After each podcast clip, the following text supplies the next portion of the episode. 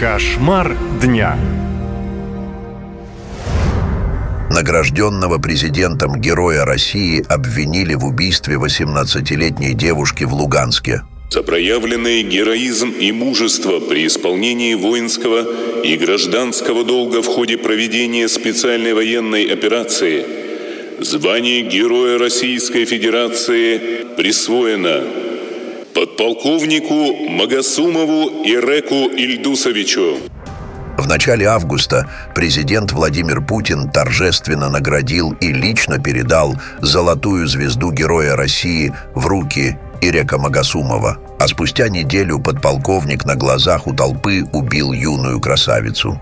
Местные девушки Мария и Кристина в Луганском баре познакомились со старшим лейтенантом Павлом Яскевичем и подполковником Магасумовым. Там военные отмечали награждение начальника. В какой-то момент пьяный офицер решил показать свои навыки владения оружием и начал стрелять. Одна из пуль попала в грудь Марии, пробив аорту. Девушка умерла от кровопотери.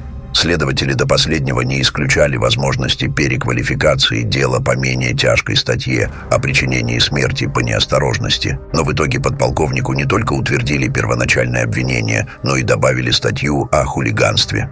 Было доказано, что сразу после совершения убийства Магасумов ввязался в конфликт с другими военнослужащими и отобрал автомобиль «Нива» у младшего по званию. Расследование событий той ночи длилось полгода, и только сейчас кавалеру трех орденов мужества предъявили обвинение в убийстве. За время расследования дела, которое насчитывает 16 томов, военное следственное управление назначило по нему 12 экспертиз. Адвокаты Магасумова до сих пор пытаются переложить вину на Яськевича и уверяют, что их подзащитного в тот момент даже не было на месте происшествия.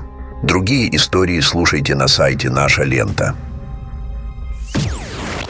Наша лента. Веселим, сообщаем, удивляем.